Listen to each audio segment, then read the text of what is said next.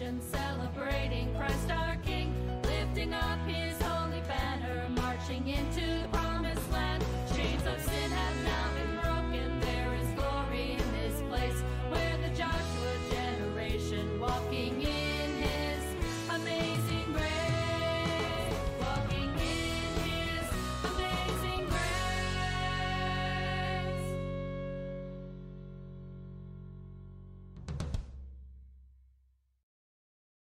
Well, greetings, everyone. Welcome to Heartline Ministry. I'm Pastor Harold Royce, pastor of the Community Christian Church in Athens, Vermont. Alongside of me is uh, co-pastor, uh, co-host of this program, uh, Tim Golden. He is pastor of Life on, Mon- on Main. I can't even talk today. Whoa, Life on Main in Charlestown, New Hampshire. And we want to thank you so much for tuning in to Heartline Ministry. Well, we have gone through now the whole book of Matthew, and Tim and I have decided that we're going to do a kind of a topical study for the next few weeks or months, having to do with the reasons Jesus Christ came to earth. We came up with about 31 reasons why Jesus came, and, and some of them kind of inter, interlock with each other, but I think that they, they really need to be discussed and need to be talked about. And as we consider now the, the Christmas season, the holiday season which we are in, certainly a lot of people are celebrating and, and, and worshiping and so forth uh, the Lord Jesus when he came down to earth as a baby. But have you ever considered why he came? Do you, have you ever considered the real reasons that he came? And once again, I think that there are some, you know, some 31 great reasons, and we may even come up with more than that uh, great reasons why the Lord Jesus Christ came. So, Tim, why don't you open in prayer? And we're going to start up with the very first reason, probably the most important reason, as I view it at least, why Jesus Christ came. Mm-hmm. And then everything else is going to kind of dovetail in along with that. But Mm-hmm. we're going to open in prayer and ask the Lord to be with us, please. Sure.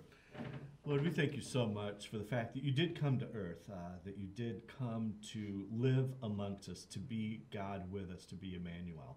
And Lord, we ask right now as we dig into these wonderful aspects of why it is that you came to earth, that was so much more than just coming to be born of a virgin. Uh, and Lord, as we dig into these, would you uh, do something special within our very hearts as far as um, lining up, lining us up more with your will, and understanding more of your desires and your passions. So, Lord, we can also share in that same desire. And we give you honor, we give you praise in your holy name.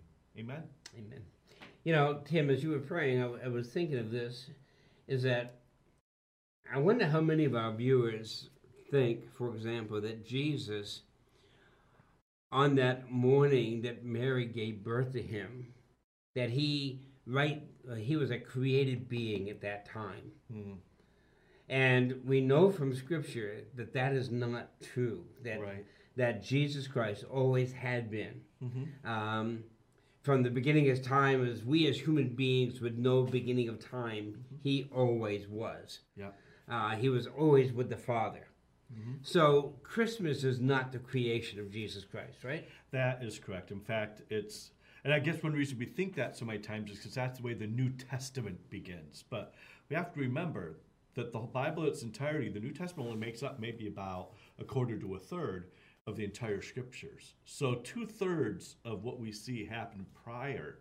He was still in existence then and preceded Genesis chapter 1. Right. Because we know that at the very, very beginning of creation, he was there. In fact, and you go all the way to the last book of the Bible in Revelation, you find them referring to Christ as the Alpha and the Omega, the beginning and the end, who was, who is, and who is to come. And so showing his living from everlasting to everlasting, or as my dad has said and heard somebody say once, from vanishing point to vanishing point. That's his existence. Okay. So so we really, you know, one of the first things we really need to to come up with then is that Christmas is not the creation of Jesus Christ. Christmas is merely the incarnation mm-hmm. of the Lord Jesus Christ. And by incarnation, it is that now what Jesus has done is he has taken on flesh. Mm-hmm. And now, certainly, some people, especially I know of the Jewish religion or Jewish thoughts, is that they always thought that the Messiah was going to come down as a king from the outset. Mm-hmm. You know, that he was going to come down on a white horse and that he was going to rule and, and create his own or a whole new government and everything, which, which we know out of Isaiah that is going to happen. Mm-hmm. But also, Isaiah says, says to us that, that there was going to be a baby born Mm-hmm. And in 9 6 and so forth. So, so we know that, that there is a progression of Jesus Christ coming to earth. Mm-hmm. And the first one, which we see, in which we are celebrating in a couple of weeks, has to deal with the birth of Christ or Christmas. Yeah. So, so now we know that Jesus Christ always has been. I, I, I think of the, the scripture verse in John 1. In the beginning was the Word, and the Word was with God, and the Word was God Right. and it was in the beginning with God. So therefore, we know that Jesus Christ always has been, Mhm. He always is, and He always will be. Right. No, Because no ending, no beginning, uh, no beginning, no ending. Yeah, because as you read through the rest of that book of uh, that first chapter of John, it specifies what the word is. So just for, just for those who Yep. may not have read that yet, uh, it does say later, the word became flesh, Flesh. and dwelt among us, uh, though his own would not receive him. And so that did speak very well of, of Christ. Okay. So now, as we, you know, the very first, the very first part of why Jesus Christ came, the first of thirty-one reasons that mm-hmm. we've come up with, probably to me is the highlight of all of the reasons, mm-hmm. because all the rest of the reasons seem to to connect to the very mm-hmm. first reason. Yeah. And we know that Jesus came because he wanted to do, or he came to do, the will of the Father. In fact, in John chapter 5, I'm just going to read a couple of verses here. In verse 31 of John 5, I can of mine own self do nothing as I as I hear, I judge. And my judgment is just, because I seek not mine own will, but the will of the Father which hath sent me. Mm-hmm. So, and he says, and if I bear witness of myself, my witness is not true. So Jesus says, I did not come just on my own. Mm-hmm. I did not just come because, you know, I wanted to be who I am. I came for a purpose, and that purpose was to complete the will of my Father. So, maybe to, to get this topic really rolling pretty well, um, so what do you think happened in that time in eternity, you know, 2,000 years plus ago, that finally, you know, at that time, you know, the, the Spirit of God placed Jesus in the womb of Mary and he was born? What can you give us kind of some kind of a scenario of what you think might have happened at that point? You want me to get into God's brain? Okay. Uh, yeah, no pressure. Um, what happened? Let, let, us see. Can we sum up in about five minutes all of uh, thousands of years? Thousands of years. Um, really, again, you go all the way back to Genesis 1 and 2, and you have the fall of man taking place. Man is then from that point separated from God, not by God's doing, but by man's doing, because we chose to listen to the serpent, right? Right. We chose to listen to actually Satan, who was in the form of a serpent. And so sin entered into the world, and God said, unfortunately, this is what's got to happen. Sin requires consequences, just like even in our own judicial system. Mm-hmm. Wrong behaviors require certain consequences and certain retribution to be made, and and God's kingdom is no different. And but the cool thing is, is that He said, okay, this is what's going to happen, but and it's not going to be fun. It's not going to be pleasant. And he lays out all kinds of different aspects of that curse. But he says, however, I am going to, you know, you, you, you're going to try to take man out. But I'll tell you right now, I'm sending one who's actually going to bruise your head, Satan. Yep. And that was referring to Christ. So even from the very beginning of Genesis, we see God saying, okay, problems have come, but I've got a plan in place. that will come to fruition. Wasn't going to come into fruition right then because there's a lot of things that had to happen. And I think that what we see is we see unfolding a lot throughout the Old Testament over and over again. For us to understand that there's absolutely nothing within us that, that could possibly earn salvation. That even when he gives those things called the Ten Commandments, Exodus chapter 20, we can't even keep those 10. And actually, if you read throughout all the Old Testament law, there was in the hundreds uh, Right. of, of laws. We can't even keep the 10 big ones, no less all the others. And then, so we got to see that we weren't able to make it work. No matter how many years went by, we couldn't do it. And then God made, said, okay, well, what I want you to do is offer sacrifices to show us that, number one, the only retribution was going to require a blood sacrifice. And we don't make the rules. That's not my idea. God is God. And if God says it takes a blood sacrifice, it takes a blood sacrifice for whatever reason. So what he d- did is he made a way, and there was obviously the sacrifice of lambs and things like that that we saw that the priests would offer up. Again, for hundreds and hundreds and thousands of years, where all of a sudden they could see that this is just a temporary thing. I had to keep bringing sacrifices I, on, on a regular basis for different things, and it, it just seemed to fall short. Now, did those sacrifices, did the blood of those sacrifices, they really did not take away sin. Mm-hmm. They basically covered, sin, mm-hmm. right? And so there was a difference between what happened in the Jewish law as opposed to what happened when Jesus died upon the cross at Calvary. Mm-hmm. Is that he did not die to cover my sin. Right. He died to take away my sin. And then we have this other wonderful picture in the Old Testament uh, with the tabernacle. And you see the holy place and the Holy of Holies, the tent structure within that courtyard that was surrounded by other um, tapestries. That you went in and there was a veil that separated the holy place from the Holy of Holies. The Holy of Holies held the Ark of the Covenant, uh, which, if anyone saw Raiders of the Lost Ark, you kind of have Yeah. a general idea, Yeah. right? Um, and this Ark of the Covenant, within it, there were certain things. There was manna from their wilderness wanderings. There was um, Aaron's staff, or Moses' staff. Moses or Aaron's? Moses'. Moses's. And then there was the commandments themselves.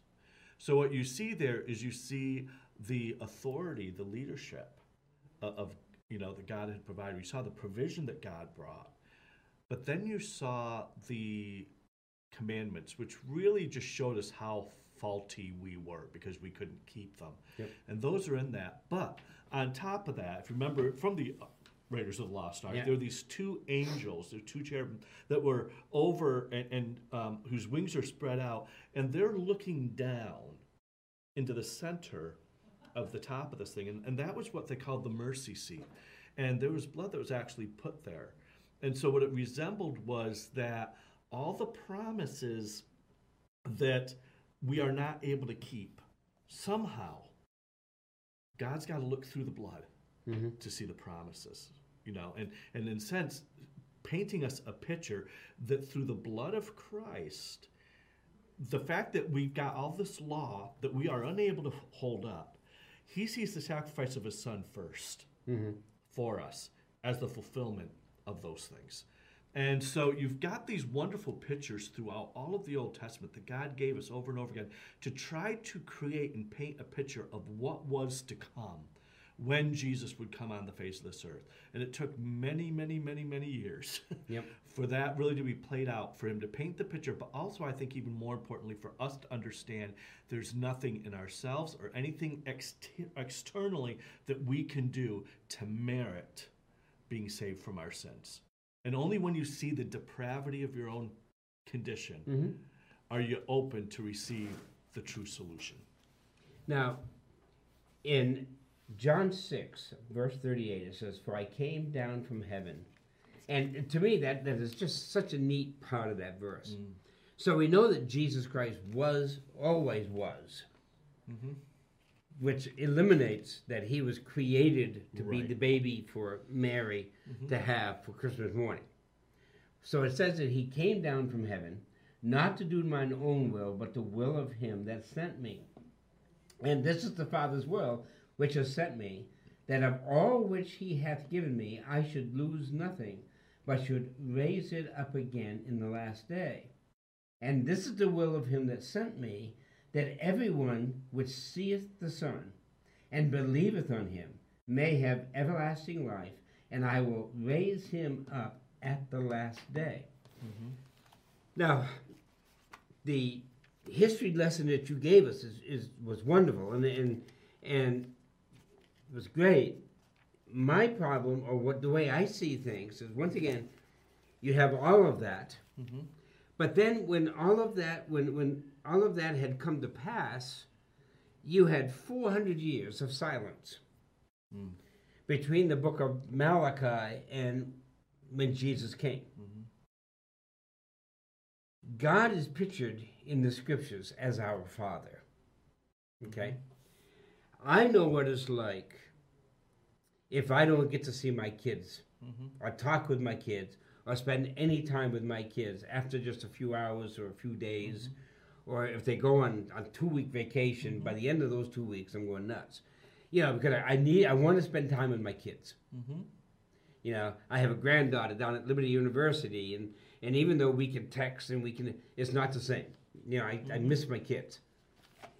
400 years of silence. Mm-hmm. God had not revealed had not spoken had not done anything to show himself to mankind that he created for himself Mhm.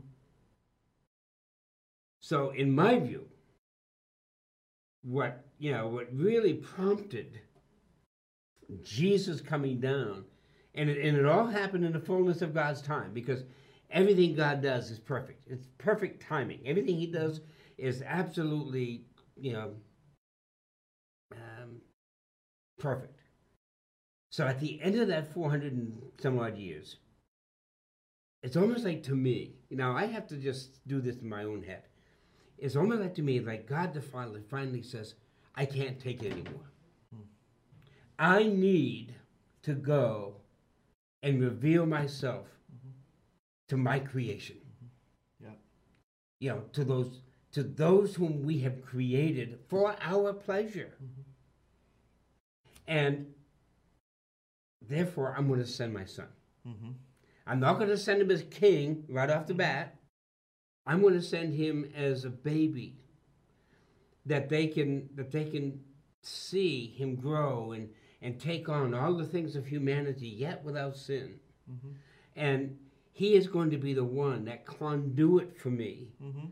that I'm going to be able to now relate Yeah. to our creation. Mhm. It's almost as if, you know, the way I picture it at least, because, you know, we, we find, for example, in Romans where it says, What shall separate me from the Father's love? Yeah.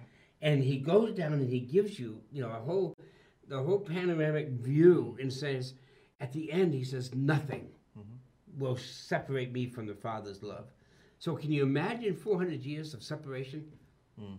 Now, you and I, I mean, we look at it, for example, let's just look at the other end of Jesus' life. You have three hours of separation between God the Father and God the Son, which in eternity past, they've had no time separated. Mhm. Now you have three hours of separation. Yeah. And just for our own vernacular, for our own picture, in three hours that drove the father nuts.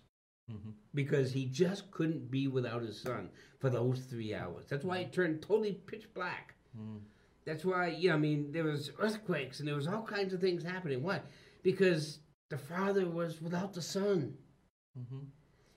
I'm looking at it that he had to send Jesus to fulfill his will because he wanted to be with his people. Mhm. And that's you and me. Yeah. And and that very much points to that passage in John as well as passages in Ephesians about the depth of his love. But our God is also a multifaceted God, and I think there's more than even just one reason to it. Mhm. That's definitely a big piece of it, I think. I think the other thing is 400 years of silence. Know, when we read through scripture, it talks about how his word is our food. Yep. Now, what happens when we go for a day without eating? Right. You get hungry and your stomach begins to speak to you. You mm-hmm. know, you, you begin to develop a sensitivity, if you will. And I can't help but think that to some level, the 400 years of, of silence created a certain level of hunger within people of when is he going to speak to us again? Mm-hmm. You know, because we are going nuts because we are not hearing from Right. him. And we and he has. He had shown things. He'd, he'd, he'd given them prophets and um, spoke to them a lot through those people. And now all of a sudden he said there was nothing. That had to have been very very difficult. When? When is it going to happen almost creating a sense of anticipation. Much of i guess of like what children feel when christmas starts getting Yep, close. Yep. you know is it christmas? How much longer until christmas? How many days until christmas right? Um, and i think that maybe there's to some extent people began sensing not all of them pharisees were actually getting pretty comfortable in their power that they had Yep. i think they'd gotten used to him by not speaking but generally there was that desire the other thing my mind goes back to is this how long were the israelites in captivity uh, before moses came Before 40 years, right? No, 400 years. 400 years 400 years. And so again, you have this time of captivity that took place where the people, the Israelites, went through this time of, has God forgotten us? Yep. Where is he? And then all of a sudden, he's like, I'm coming to set my people free. Mm-hmm. I'm coming to bring you into a worship relationship. And this is, in essence, a lot of what Jesus did for them is when he came. When is he going to speak again? Yep. you know, uh, where is he? We are enslaved to ourselves, and so there's this dynamic, if you will, that we see culminated all the way um, into the Passover meal, Yep. right? Uh, where Jesus then brings it back and redefines what the Passover lamb is really all about and, and what this meal is really to represent. Um, so again, it's one of those other pictures that Yep. we almost see from the Old Testament that God painted way back here, a little shadow of what was going to take place here just prior to Christ coming again. And uh, so I think, there, like I said, there's the, there was a hunger that God had, but it was creating a hunger in the people to be able to receive from Christ, those that were willing to. Yep. Now, also, you know, I was just thinking about this. Is remember now, there was no real separation or time span where God was silent during the years of Noah. Mm-hmm. Yet we also know, though, that the world was getting worse and worse and worse and worse until Yeah. finally God had to come to the point of saying, No more. Mm-hmm. I'm going to have Noah build an ark, and the eight people are going to go in that ark, and I'm going to destroy the world. Mm-hmm. Now, he had given us a promise with the rainbow. What? Mm-hmm. I'm not going to, I am not going to destroy the world by flood again. Right. So now you have seven, you got 400 years of silence. Can you imagine how bad the world had gotten in that 400 years? Can't. You know, because God is silent. And when you have someone who is silent, you know, we tend to really go off astray. We tend to do our own thing. Well, isn't that what we saw happen throughout the Old Testament? Right. A lot of times when, when he sent the prophets, it's because they were really starting to go so far south Yep. that he had to send somebody as his mouthpiece to say, look, straighten up, get back on track with God. Yep. And uh, so it didn't take them long. Right. So so that's what happened in my view at least, that's what happened with the Lord Jesus when he came. Even though he was born as a baby, you know, but he came to now show mm-hmm. that God wanted to once again have a relationship with people, mm-hmm. with those of his creation. Yep. He wasn't going to destroy the world again. Mm-hmm. He'd already done that once. So what he wanted to do is he wanted to come and I don't know if the word restore is a better word or a good word for it, but he wanted to now come and make himself available to the people. And he made himself available through the Lord Jesus Christ, through his birth, mm-hmm. through his life, Yeah. through his death, burial, and resurrection. He made himself available. And today, he's made himself available mm-hmm. to you and me, even through the ministry of the Holy Spirit of God. Yeah. So, so God wanted to break that silence and mm-hmm. for now be able to be available to people. And he do it through, and he did it through Christ. Yeah. And the other thing too is, and, it, uh, and all like I said comes down to the love that He has for us. And why did He create us in the first place? So that we would love Him. But I heard somebody put it this way once, and it's so true. It's like the only thing the, there's a problem with love. Love requires a choice. Mm-hmm. If you take choice out of the picture, then it's then there's never really any love No, that's possible to exist. In order for love to exist, there has to be a choice between this or that, and then I make a choice to choose this. Mm. You know, and and that's why the extra tree in the garden, all this great stuff. But you know, I got to give you, I got to put one thing here so you can make a choice. Because see, I've already got all these angels that will worship, worship me Yep. and that will serve me in that way. But I want a people that won't just worship and serve me. I want them to do that, but I want them to do more than that. I want them to love me, and I want to love them. Yep. You know, but it, it's but it's a two way street, and and so I must give them choices, and so that's why he couldn't just wipe mankind out completely. Why he did at least try to, you know, he saved eight, because maybe from these eight maybe a group will rise up. Yeah, I could create a bunch of robots. I could start over from scratch and just tell them all, love me. Right. But that wouldn't be love. Right. And, and so he's d- had to do everything in his power that he could do to reach us, but he has to still give us that ability to make a choice of whether we will or not. And so he had to redeem. He can't just start from scratch. It, it almost requires redemption to take place. Yeah. So so you know once again it's, it's all it's all a part of of God's gigantic plan that He has for us. Mm-hmm. In that His plan was going to involve a sacrifice that He had to make, mm-hmm. meaning God the Father, a sacrifice that God the Father had to make, in order to be able to gain for Himself mm-hmm. a people that, as you said, now have the right to make choices it's my thought, Tim, that that the whole battle, the whole warfare mm-hmm. that is going on around us, the spiritual warfare that's going on around us, to me stems from one basic issue. And that basic issue is this Satan goes up to God and, and he accuses the brethren.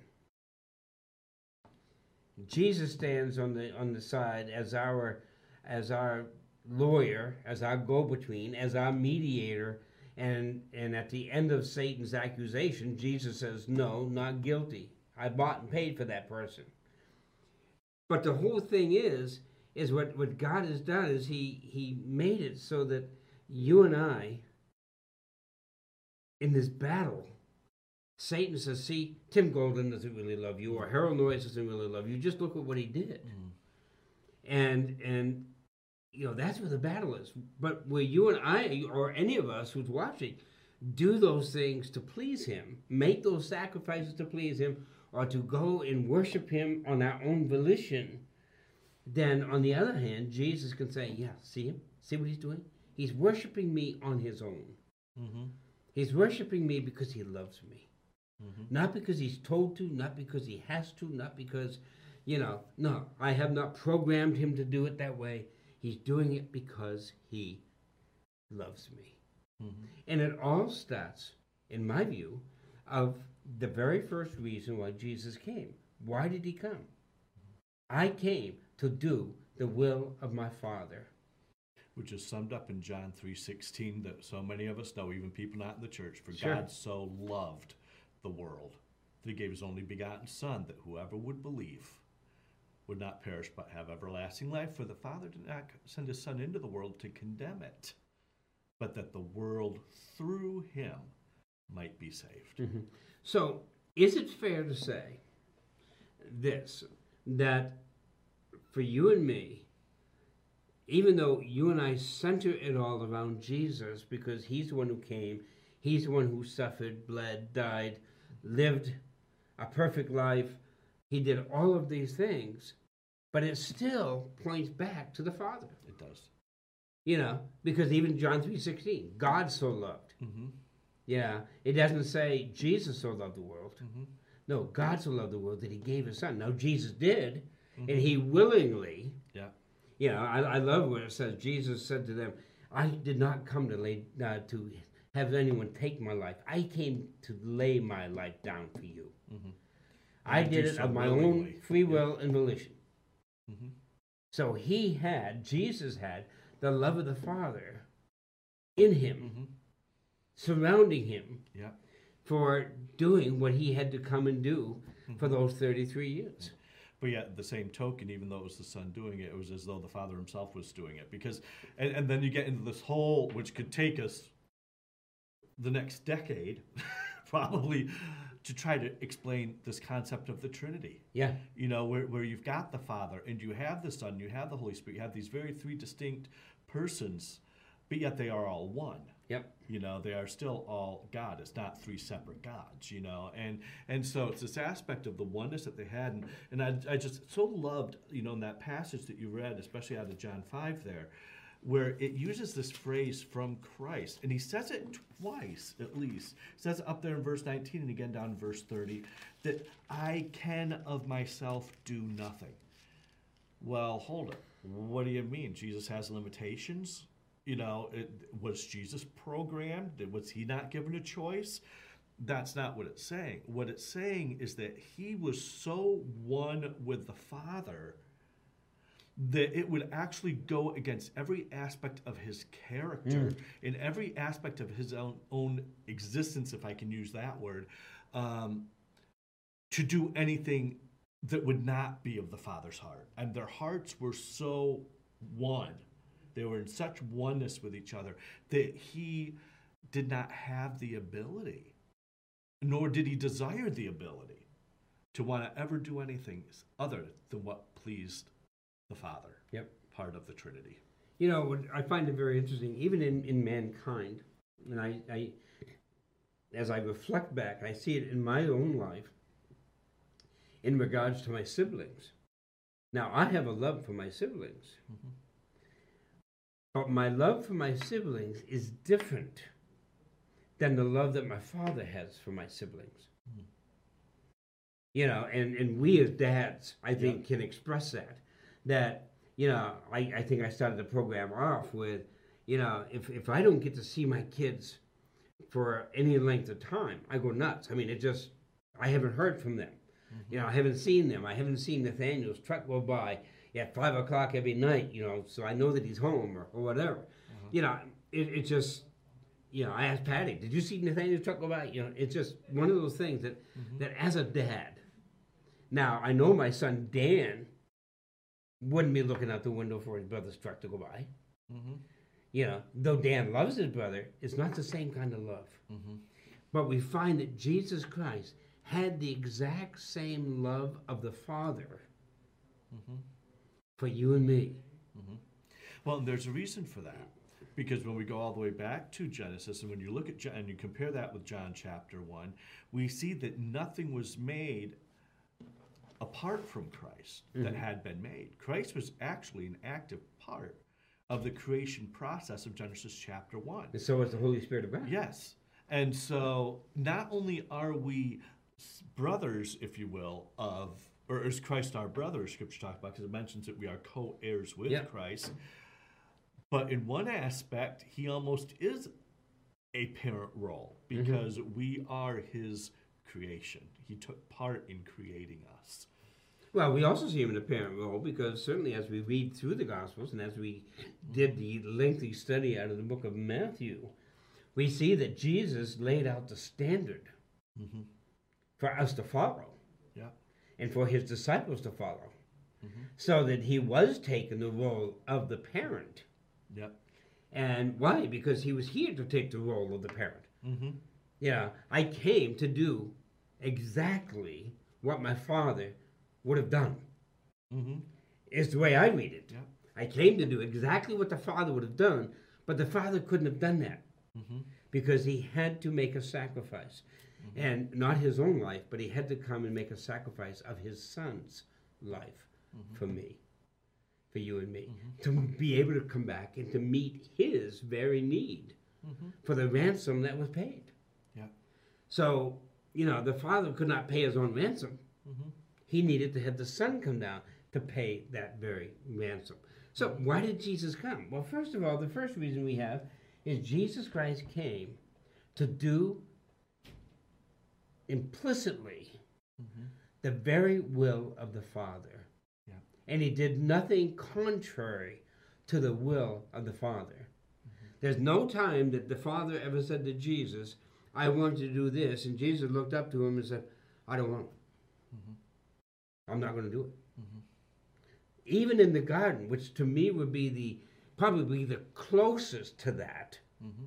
when Jesus was praying and it was like he was sweating drops of blood, you know, he was in such agony that he even prayed, Father, if it be possible, to me that is the key word.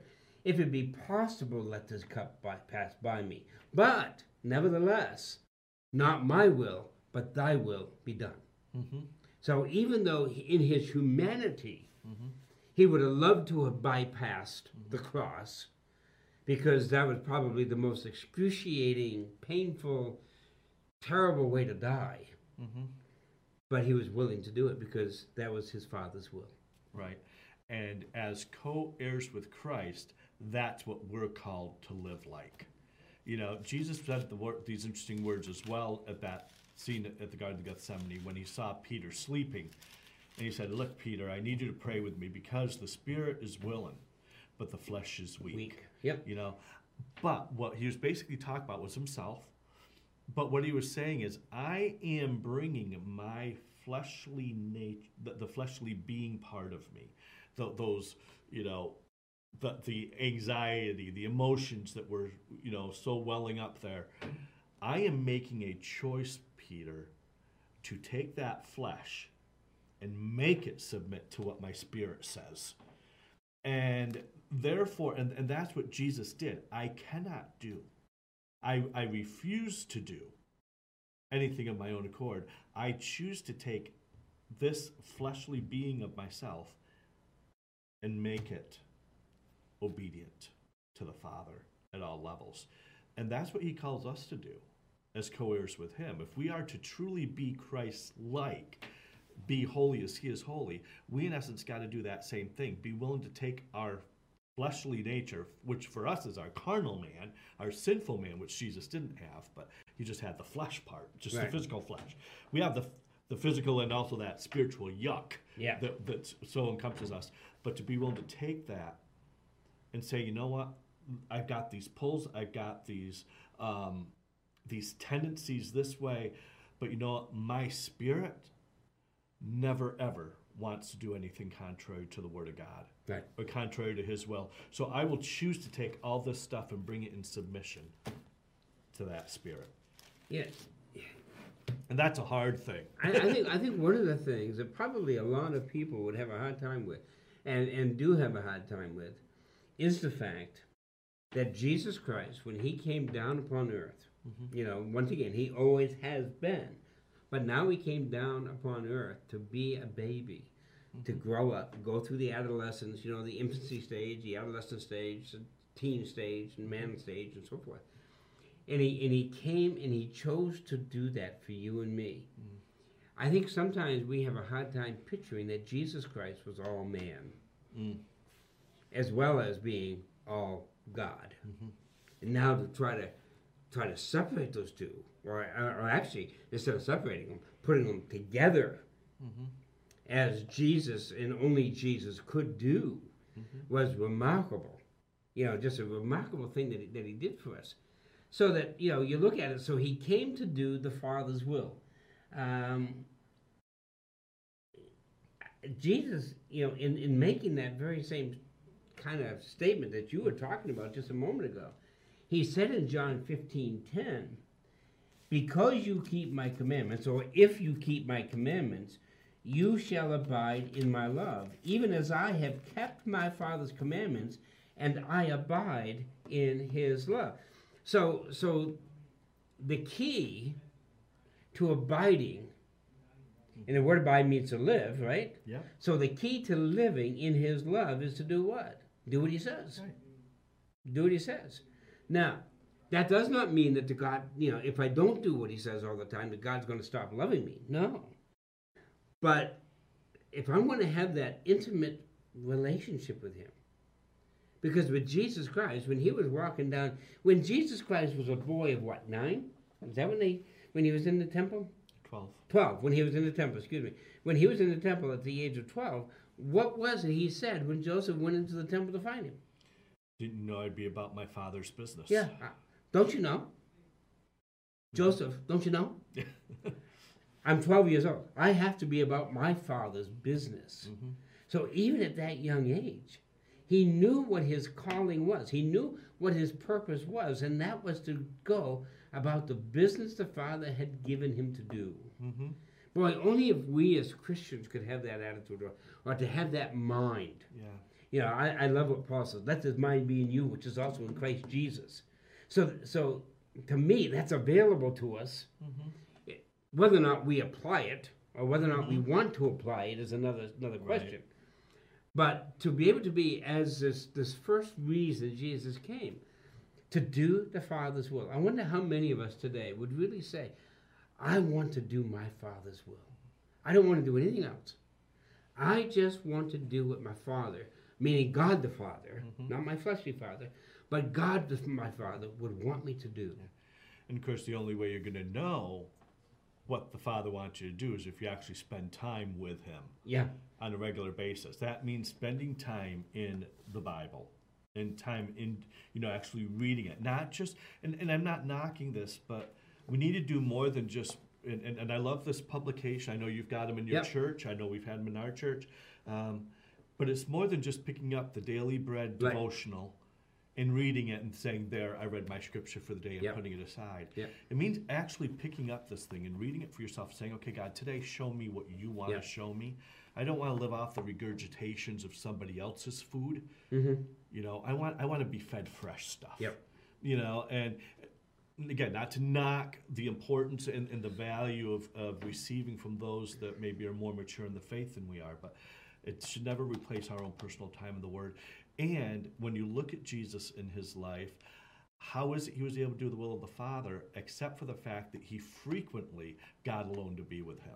Yep. God went up into the mountaintops, and we've talked about that over the last number of Oh, weeks yeah. together. Yep. Um, but going up into the mountaintops, away from the distractions of the world, to just seek Him and to say, God, what is it you want me to understand Yeah. today? And I, I think that too many times we as Christians, what we fall prey to is, and I don't mean a play on words here, but it's working out that way. We fall prey, P R E Y, to, is that we pray, P R A Y, the wrong way. Yeah. Our idea of praying is our Father, blah, blah, blah, blah, blah, Give me blah, this, give blah, me this, give me this, amen. yeah. And we never take time to just shut up during the midst of our prayers and say, okay, now God, now you talk to You me. You talk to me. Yep. You know that, and I think I've shared the analogy before. It would be kind of like going, you know, if, if you were to go home with Patty or I go home with Tamara, and then all of a sudden you know, we just sit down and say, "Man, let me tell you about my day," and blah, you know, just throw it all out there. And then we would get done. Well, thank you for listening. See you thanks later. for Well, stopping, see oh. Hold it. I've got. What about my day? Yeah. Yeah. You right? That's not much of a relationship, but yet that's what we do in our prayer times, even as believers, too many times. We don't take time to stop and say, okay, now, God, you've heard my heart. Now, how about you share your heart Yeah. with me? And I'll just be quiet for a moment. Yeah. You know, it, I think I find it very interesting that Jesus goes, and the very first reason that I picked, at least, that Jesus Christ came to earth was to do his Father's will. And everything else we're going to talk about over the next 25 or 30 weeks, depends on how long, um, you know, we spend on each one of them, is, is, you know, that was his number one focus. Mm-hmm. To do exactly what the Father wanted him to do. Not what he wanted to do, mm-hmm. but what the Father would have him to do. Mm-hmm. Now, that does not mean that Jesus did not go off and, you know, spend some time with his guys or whatever. But it all was under the direction of the Father. Mm-hmm. This is what I want you to do. And and to me that is just so, so neat.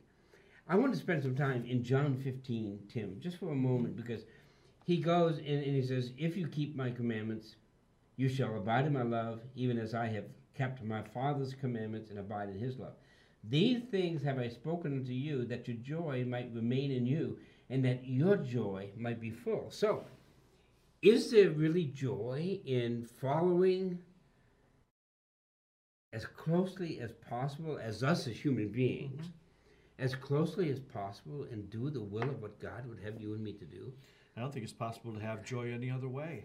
You got it. You I mean, know, that's what I um, feel. I think that the problem comes in that we too many times we replace the word joy with this concept of happiness. Happiness, yep. And the thing is, is that as a Christian, I will guarantee you there'll be a lot of things that will happen in life that don't feel good. But and, and there have been a lot of things in my life that have not necessarily been good things on the surface. But some of those things I'll tell you today, I have found incredible joy in because joy comes from within Mm-hmm. and flows outward. Happiness comes from the outward and flows inward. And uh, and I've had some things happen that were kind of maybe horrific's a, a little bit of an over exaggeration, but were, were very hurtful, very damaging that I had to go through. But because of seeing God's purpose in it and seeing what has transpired as a result of those things, I can literally sit here today and say and, and say with no shadow of doubt, if I had to go back through those things all over Yep. again, I would do it, and now I would do it even more gladly Yep. because of the joy that I have experienced, even out of my own suffering, because of what God was able to do through that to really touch somebody else and make a difference in somebody else. And there was such life that came forth in me. And to the point that now something that once caused me pain and tears actually now brings me joy and excitement. Yep. Not from the outside, from the From the inside inside. out. You know, I, I was just thinking as you were sharing that, you know, just in my own personal experience, you know, over the last year, you know, a lot of people, and I, and I say this to a lot of people, 2019 will not be a year I'm going to forget in, in any time real soon, Uh-huh. you know, if ever. You know, and, and some people, you know, say, well, how are you doing? Because I've been diagnosed with cancer and so forth. And as I reflect back from March when I got the diagnosis to even today, you know, in those nine months or whatever it is that, that it's been, you know, I look back at it and I say, you know something? I wouldn't want not to have cancer because I have already been able to reach out to some people hmm. that I would never meet unless I had cancer. I remember sitting sitting in the in the solarium, you know, at the hospital waiting for my time to have the, the radiation therapy, and there'd be like four, five, six of us there seated waiting for our turn, and the conversation mm-hmm. would be great. I mean, there wouldn't be a day mm-hmm. that there wasn't a buzz mm-hmm. in that solarium, you know, where, where we were just talking and, and reminiscing or talking about our families or talking about, you know, things that were happening or, or just going over, well, this is what I'm going through. What are you going through? But it was just so neat how God, and even the girls who were coming out to get us, you know, to, to go do the, the radiation, you know, they, they would all laugh and say, we've never heard this place so alive. Mm-hmm. You know, so, so talkative. You know, you guys are a community. You guys have drawn and made friendships that I know that I'll probably never see them again, at least not in this life. You know, because they live in Peterborough or they live in Jaffrey or Rindge or, you know, they were down in that area and there was a couple of others. You know, but the thing is, is to, you know, to trade that in. Mhm. Yeah, I'm not willing to do that now And can- because it was something just so great for me. Yeah. And of course, I can just hear people, you know, probably listening to this program right now and say, man, you two are totally off your rocker. I'm sure. You know, because you, you guys are going through this kind of junk and you're sitting there and you're actually saying you wouldn't trade it. You guys are nuts. Well, you know what? If I may actually say it to the folks out there, we are. we give Jesus a shot. You'll be just as nuts as we are. That's right. But I'll tell you, you'll never regret it. Never regret You'll it. never regret it for a minute. You know, there's a scripture verse here in John 15, Tim, that I think is is just the, to me, the greatest scripture of, of all of them in, in this section. And it's found in verse 13. Greater love hath no man than this, Mm. but that he lay down his life for his friends. Remember, Jesus said, No man takes my life, Mhm. I lay it down. That's right. And you know, we need, if, if we are going to do the will of the Father, there could be no greater way, at least in my view, and once again, this is just my view, that I can serve my Father any better than to be willing to lay down my life. no matter what it is. Let me let me share with you in just an instance, and, and this happened to me yesterday. A friend of mine uh, passed away with a massive heart attack. Hmm. His name was Kevin Stevens. I went to school with him. I played ball with him. We were great friends. I'm great friends with his brothers and his whole family. Pastor Sherm's son, uh, next to the oldest son, he died of a massive heart attack. Kevin showed that great love even as a young boy. You know, he was probably like, oh, 17 at the time when they had a massive fire at their house. And he kept running into the house full of flames and dragging out family members one by one. Now, there were four he could not get to, and that was his four sisters that died up in the attic. They happened for some reason to want to stay in the attic that night. So they did, uh, sleep there. You know, do kind of a camp out kind of a thing, I guess. But he was willing, even as a 17 year old boy, to lay down his life. He later became a state trooper. He later became someone who was willing, once again, to lay down his life. Kevin was one of those guys who he was such a great simply put, he was he was a great friend. And I and I look at this verse and I think of Kevin, for example, or I think of let's say I'm military, or I think of but no greater love had no man than this, that he laid down his life for his friends. And then he goes and says in verse 14, You are my friends. So Jesus Christ did the will of the Father. That was the first reason he came, was to do the will of the Father. And what was that? To lay down his life Mm-hmm. for us, his friends. Yeah. Yeah. And verse 14, You are my friends because you do whatsoever I command you. What, a, what a remarkable statement. Mm-hmm. So, the first reason, why did Jesus come and why do I celebrate Christmas? I don't celebrate Christmas simply because he was a cuddly little baby. Mm-hmm. I celebrate Christmas for the whole reason of Christmas. Mm-hmm. And that is Jesus Christ came to do the will of the Father. And one of the main basic things of the will of the Father was for him to lay down his life for me so that I could become his friend. Mm-hmm. And we sing that beautiful old hymn in our church What a friend I have in Jesus. That's what Christmas means to me. Yeah. Not the cuddly baby thing. Though he's cute, though he's, but Yeah. no, there's far beyond that. Mhm. Far beyond that. I'm Pastor Harold Noyes, pastor of the Community Christian Church in Athens, Vermont. We are located on the Lower Road in Athens. We have morning worship at 9:30. We have evening worship at 6 o'clock every Sunday. We also have a prayer meeting at 7 o'clock on Wednesday nights. We also have various Bible studies going on all through the week, and if you'd like to hook up with those, we have our men's breakfast we do, we have a ladies' tea, a ladies' breakfast we do, uh, all kinds of things, all kinds of activities that uh, so that we can become more and more as a family as God would have us to be. Love to have you visit with us. Love to have you check us out, worship with us, learn from the Word of God uh, about the Lord Jesus Christ and who He is. And you have a concert coming up here soon. Yep, too, we have you? we have a cantata coming up on the 22nd. That's on a Sunday morning, uh, the Sunday before Christmas. We also have a um, no, that's I'm sorry, that's Sunday night. The cantata Sunday night at six o'clock. You have the Sunday morning cantata at, at on the 22nd. We have a Sunday evening cantata six o'clock at the Community Christian Church. We also have a concert, Christmas concert, that had to be uh, rearranged because of a snowstorm. That's going to be on the 29th, which is by the Joyful Noise. Mm-hmm. And once again, just a lovely, lovely Christmas concert. So we got a number of things going on for Christmas. And we also have Christmas Eve service. Let me please plug this. Christmas Eve service, Tuesday night, 5 o'clock on the 24th.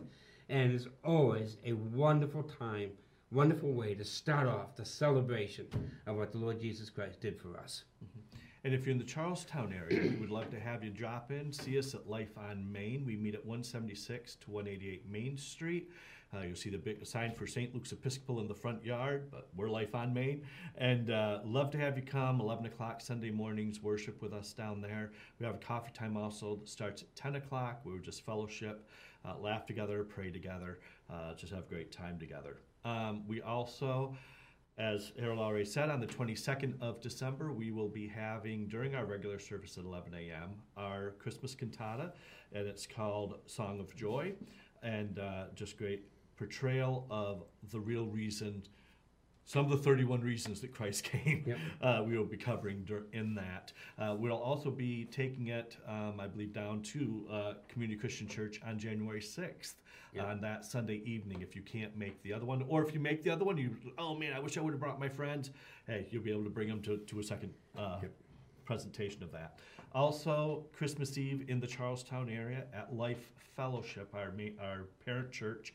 At four o'clock, they'll be having cookies, cocoa, coffee, that kind of thing, from four to five, and then their Christmas Eve service from five until six. So, come on out, join us at both of these locations. We would love to see you and get the word out there about Heartline. If you enjoy this program, let people know they can watch us. We do thank FACT TV for all that they do, uh, making this a possibility. They're just a great group of guys here, and um, but that you can see us on the public stations from Brattleboro, Vermont, all the way up to Springfield and up in the Northeast Kingdom, as well as on YouTube, the Fact 8 website, and uh, the Heartline Ministry Facebook page. So hope to see you there.